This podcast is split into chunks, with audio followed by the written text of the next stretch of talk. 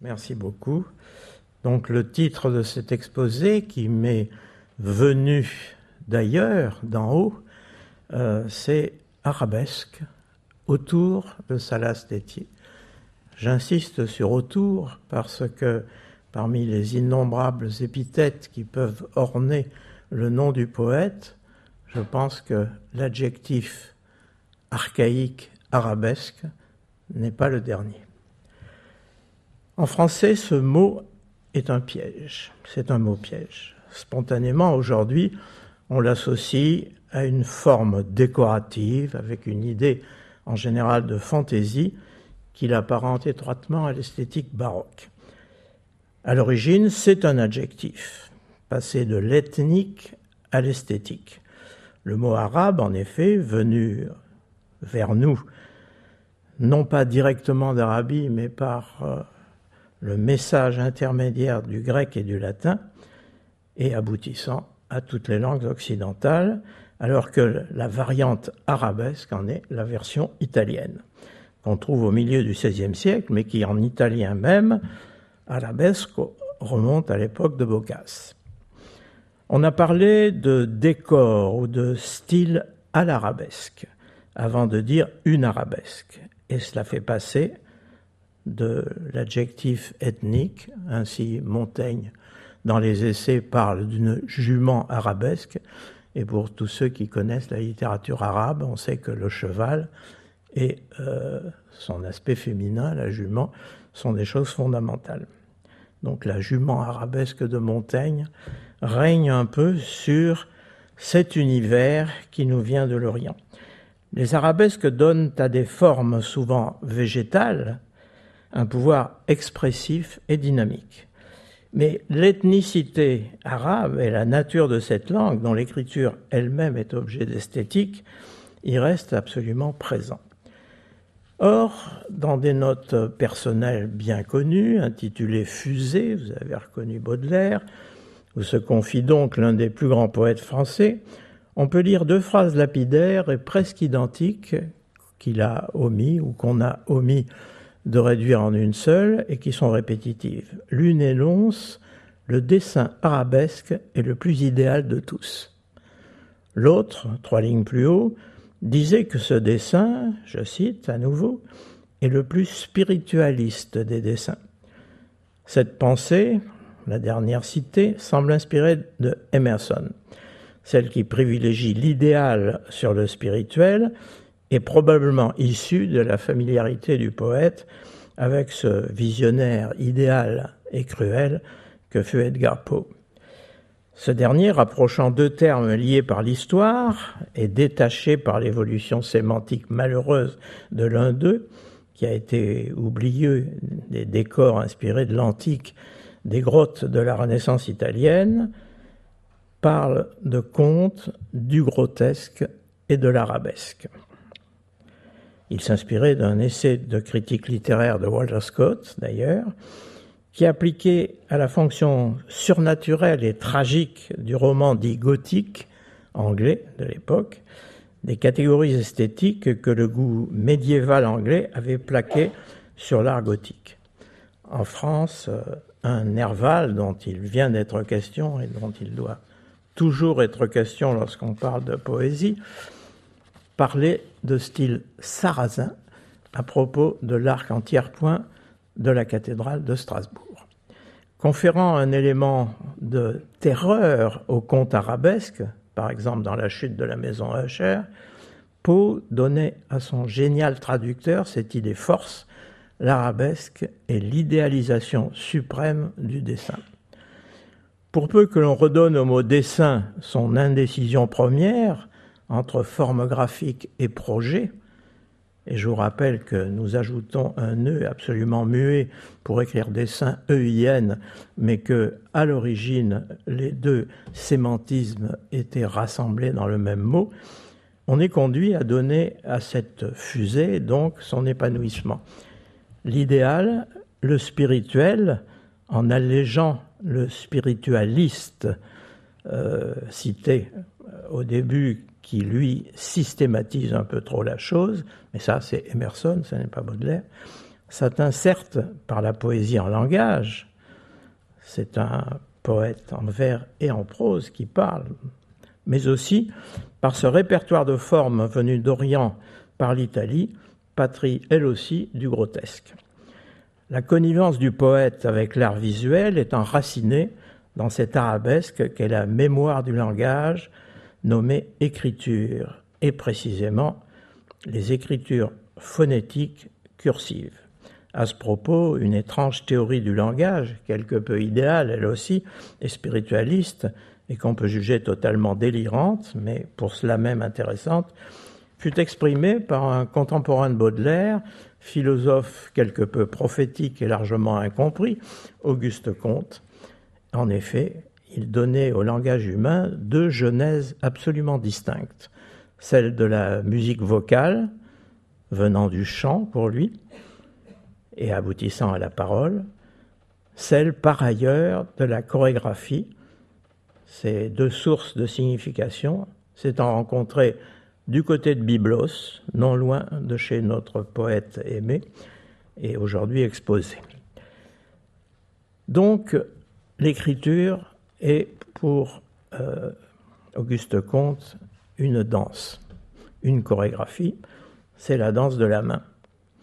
Ces écritures qui donnent au verbe, à la voix signifiante, une image, des traits, un visage, sont capables d'engendrer ce flux visuel que l'écriture arabesque, donc, a conduit à une assomption. Faire de l'écriture matérielle, de la chorégraphie manuelle, menacée aujourd'hui par le délire technique du clavier, un art figuratif de l'idéal, par exemple dans l'architecture sacrée, tel fut le privilège de la civilisation arabe au-delà même de la calligraphie. Alors que le poète chinois écrit en dessinant et qu'il dessine de la pensée et de l'affect avec des caractères disjoints, un mathématicien dirait discret, le poète en langue arabe forme, avec des consonnes plus ou moins vocalisées, le portrait arabesque du verbe et d'un verbe créateur, car on ne rappelle jamais trop que le verbe grec poiein, d'où nous vient le mot poésie, signifie tout simplement créer, donner l'être, faisant de l'écrivain en poésie un démiurge. Salastétier admet être un peu sorcier, d'ailleurs, et c'est un premier pas vers la divinité. J'y vois aussi un chaman, thérapeute du malaise et des horreurs de l'histoire, initié mystérieusement aux images salvatrices, révélateur de ces hiérophanies qui échappent à une humanité de plus en plus aveugle. Un trait singulier du poète stétier, pour moi, est qu'il sait commenter, chez lui ou chez ses pairs, les voix de ce mystère qu'est la création poétique. De même que Paul Valéry, et que plus secrètement Mallarmé, qu'il aime tous les deux, il fournit à lui-même des clés clé pour lire ses poèmes, sans doute, mais comme il l'a écrit lui-même dans ses fusées personnelles, ses carnets sans cesse à relire, à mon avis, des clés, mais c'est une de ses pensées pour qu'elle porte, c'est une question. À l'instar des prophètes, Salastétier répond à des questions qui restent informulées. Je pense à son propos à Héraclite, qui notait une phrase qui m'a toujours trotté dans la tête. L'oracle qui est à Delphes n'affirme pas, ne nie pas, il signifie. C'est pourquoi, sans doute, on peut trouver chez lui, Salastétier, non pas Héraclite, une fulguration qui peut résoudre bien des incertitudes et des angoisses, ou au moins les apaiser. Je ne peux ici que prendre un exemple personnel hanté que j'étais, que je suis toujours par l'insuffisance de la raison cartésienne et de l'entendement kantien dans la célébration nécessaire des mots d'une langue, la mienne, j'ai ressenti dans l'artisanat lexical une crainte constante qui est l'emprisonnement du verbe, sinon une mise en bière. Or, dans le premier tas de ces copeaux miraculeux, comme il le dit lui-même, que sont les carnets du poète, intitulés par un jeu de lettres qui m'interrogeait depuis longtemps Signes et singes, Je trouve ces deux phrases conjointes admirables à mon avis, et en tous les cas thérapeutiques pour moi. L'esprit veut des définitions, l'âme des infinitions. Ce néologisme répondait à mes peines. Après avoir appris à définir, on devait donc s'attacher à infinir, ce qui interdirait pour toujours cette mort qu'est le verbe finir.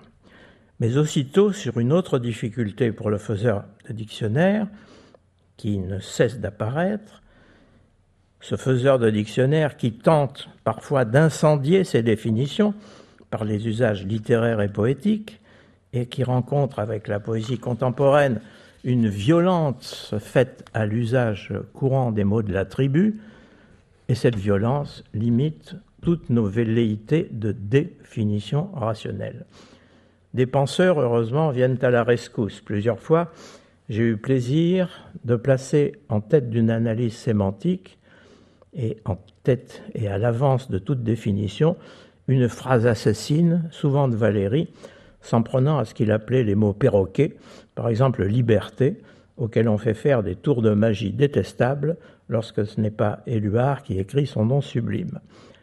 Les velléités d'infinition, après les définitions, euh, j'y retrouve quelque chose de rassurant dans une apparente définition stétienne, qui est la suivante, toujours dans les carnets, la poésie est l'incendie des aspects. Et heureusement, après cette phrase inquiétante, je trouve une page plus loin, l'éclair est ce qui nous bâtit. La foudre donc bâtit en illuminant et en incendiant le langage. Dans la chaîne arabesque de son écriture, Salah, en un éclair, voit même l'insignifiance des lettres qu'il contraint à défaire et à refaire le sens. Ce jeu de lettres ce singe qui jette au hasard, hasard étant un mot arabe encore, les dominos de ses lettres, transforme le calembour en révélation. À nouveau, Stalastétier en ses carnets, je recite Dans écrire, il y a crier et il y a rire, ce qui me donne envie de bêtifier en ajoutant aussi il y a ire, qui s'accorde bien avec crier. Ces minuscules arabesques littérales font surgir des significations inattendues comme euh, le... déjà tout apprenti linguiste doit le savoir et tout écolier de la psychanalyse, permutation et substitution sont à la fois la loi et du verbe poétique et celle du rêve. Ce n'est pas par hasard et on repense à nouveau à Nerval. Le parallélisme entre l'enchaînement des lettres, créateur de signes, celui des signes qui sont parfois simiesques, que sont les mots, et celui des formes de l'arabesque et de toute création graphique issue d'un réel imaginé. C'est encore une arabesque qui élimine la figure du vivant au sens grec du terme zone, fut-il un être humain ou divin, fut-il banal ou bien merveille et monstre ce qui oblige évidemment à recourir à cette dernière forme disponible du vivant qui est le végétal, qui est à la fois le symbole de la croissance, de l'épanouissement et à la fin de la mort par les feuilles qui jonchent le sol. Elle est cette euh, création graphique la légitimation de ce rapport créatif entre le poète, des artistes et un éditeur, pour engendrer ce miracle du livre d'art-poésie, qui est une assez rare création dans l'Occident moderne, mais grâce à Salas Tétier, on voit qu'il s'est développé récemment, alors que les civilisations médiévales, et de tout temps celles qui exaltent la langue arabesque, justement, regorgent de textes enluminés, soit enrichis de miniatures, et c'est vrai aussi dans le monde musulman, en Perse et dans l'Inde moghole, ou bien de calligraphie, orné grâce à cet art du dessin qui est le sommet d'intelligence selon Paul Valéry, par l'invention du trait. L'art est celui des couleurs à côté du trait, ces couleurs que Rimbaud identifiait aux lettres et à leur musique de voix. Perpétuel dialogue entre l'aspect incendié par l'art et le feu du verbe, rendant visibles ses profondeurs ténébreuses. Ces livres sont affrontés des textes toujours poétiques de Salastétier, une illumination de la trace et les traces sensibles des visions d'artistes, en traits, justement, mais aussi en taches, en couleurs. On a parlé du bleu, et c'est tout à fait pertinent, en reflet ou en refus du monde visible. En contemplant ces livres, on voit la poésie et par ailleurs, comme l'a écrit un grand poète que je n'aime pas trop en tant qu'homme ou sous son masque d'homme, l'œil écoute, cela a été dit déjà. Ce sont peut-être des hiérophanies, sinon des hiéroglyphes, des météores tombés de ciel infinissable précisément. Mais la parole humaine s'est furieusement exercée à désacraliser toutes ces traces. Les œuvres poétiques et toute la vraie littérature, il en est de contrefaites d'ailleurs, remettent en elles de l'idéal et du sacré. Poètes et artistes sont les derniers des mages. Il m'apparaît que Salas Tétier avait lui-même illustré son œuvre poétique, non par le dessin et l'arabesque, mais par son œuvre critique, qui en est une d'arabesque aussi. C'est là que s'illustre en effet la rencontre périlleuse et vive de l'Orient et de l'Occident, exemplairement dans des recueils comme Les Porteurs de Feu et autres essais, ou bien Ur en poésie. Des poètes français, Nerval, pour s'y référer encore, et Rimbaud, pour tuer en lui peut-être le poète, en une assaise silencieuse, peuplée d'aventures étranges y ont pris le chemin de l'Orient. Naguère, un colloque napolitain dans cette université nommée avec fierté l'Orientale m'avait permis de réfléchir à cette dure leçon des mots. L'Orient nous oriente, tandis que l'Occident s'apparente à un gigantesque accident, par la présence obstinée du verbe latin quaedere qui a donné choir. Or, on peut penser, c'est le soleil qui choisit. Or, on peut penser que la poésie, dans la chute de l'humanité, se tourne avec le peu d'espoir qui la soutient vers le jour naissant, vers ce lieu et ce moment dont Giraudoux disait Cela s'appelle l'aurore. En français, Salas est celui qui a conduit par la main et par l'amour Rimbaud, Mallarmé, Hölderlin, tous les autres, vers Djelal Eddin Rumi ou Ibn al-Farid, qu'il traduit superbement au début d'une réflexion sur le vin mystique en islam. Le besoin d'arabesque autour de sa propre poésie est sans conteste vital pour le poète. Aussi vital sans doute cette recherche inlassable d'artistes capables d'être les partenaires du poète dans la matérialisation graphique de son œuvre. Cette démarche, elle aussi, fait dialoguer l'Orient et l'Occident en convoquant à la fois de grands calligraphes tels Khani Alani, des artistes figuratifs comme Im ou le très célèbre Alechinsky, des aventures de formes invues pour des phrases inouïes. Parmi ces images qui ne sont pas toutes arabesques, des icônes répudiant les iconoclasmes cruels, des portraits réalistes et expressifs, des photos, et tout ceci représentant le poète. Parmi les photos toutes superbes de Stéphane Barbery, l'une dans le catalogue de l'exposition de Sète m'a frappé. Salas Tétier, selon son photographe, je cite le photographe, prend la pose pour imiter un rakan. Le rakan, c'est ce disciple de Bouddha qui ne put jamais faire le deuil de son maître et qui, n'ayant pas atteint la perfection, vécut dans la douleur et dans les larmes. Or, cette pose qui donne lieu à une photographie m'a semblé plus vraie que le vrai, plus vraie qu'une vérité spontanée. Et elle me révèle que Salas Tétier est en réalité un bodhisattva masqué, un orphelin du parfait. Magnifique vérité du poète lorsqu'il n'est pas représenté en personne humaine avec la terrible question qu'il pose et que pose le mot personne et qu'il commente magnifiquement à propos de Fernando Pesson, ce grand poète que les Français s'obstinent à appeler Pessoa, comme ils disent Sao Paulo, alors qu'on aurait dit au XVIe siècle, je pense, Fernand Personne, ou la personne, ce qui eût été plus juste. La personne humaine, nous rappelle le latin persona, sort d'un masque de théâtre. Ce masque que Pesson Pessoa multiplié, se cachant derrière ses doubles masqués pour pouvoir être lui-même un grand poète. Enfin, ce mot personne, employé en négation, a fini par exprimer l'absence de tout être humain. Et l'on a pu dire, cette personne n'est personne. Ça a déjà été l'affaire qui a trompé Polyphème. Exprimant, ainsi la solidité du masque et la fragilité de l'humanité qu'il éclipse et que cependant il décèle. Je compare ce paradoxe à l'évolution du mot rien qui vient du latin pour dire la chose. Par l'une de ces sournoiseries du langage, on est passé insensiblement de il n'y a nul rien, nulle chose donc, à il n'y a rien. Toute chose étant escamotée au profit de quelques, je ne peux pas trouver de meilleure formule, aboli bibelot d'inanité sonore. Absence-présence, et quelle présence de l'homme poète face à la néantisation des choses qu'il s'épuise à recréer en poésie.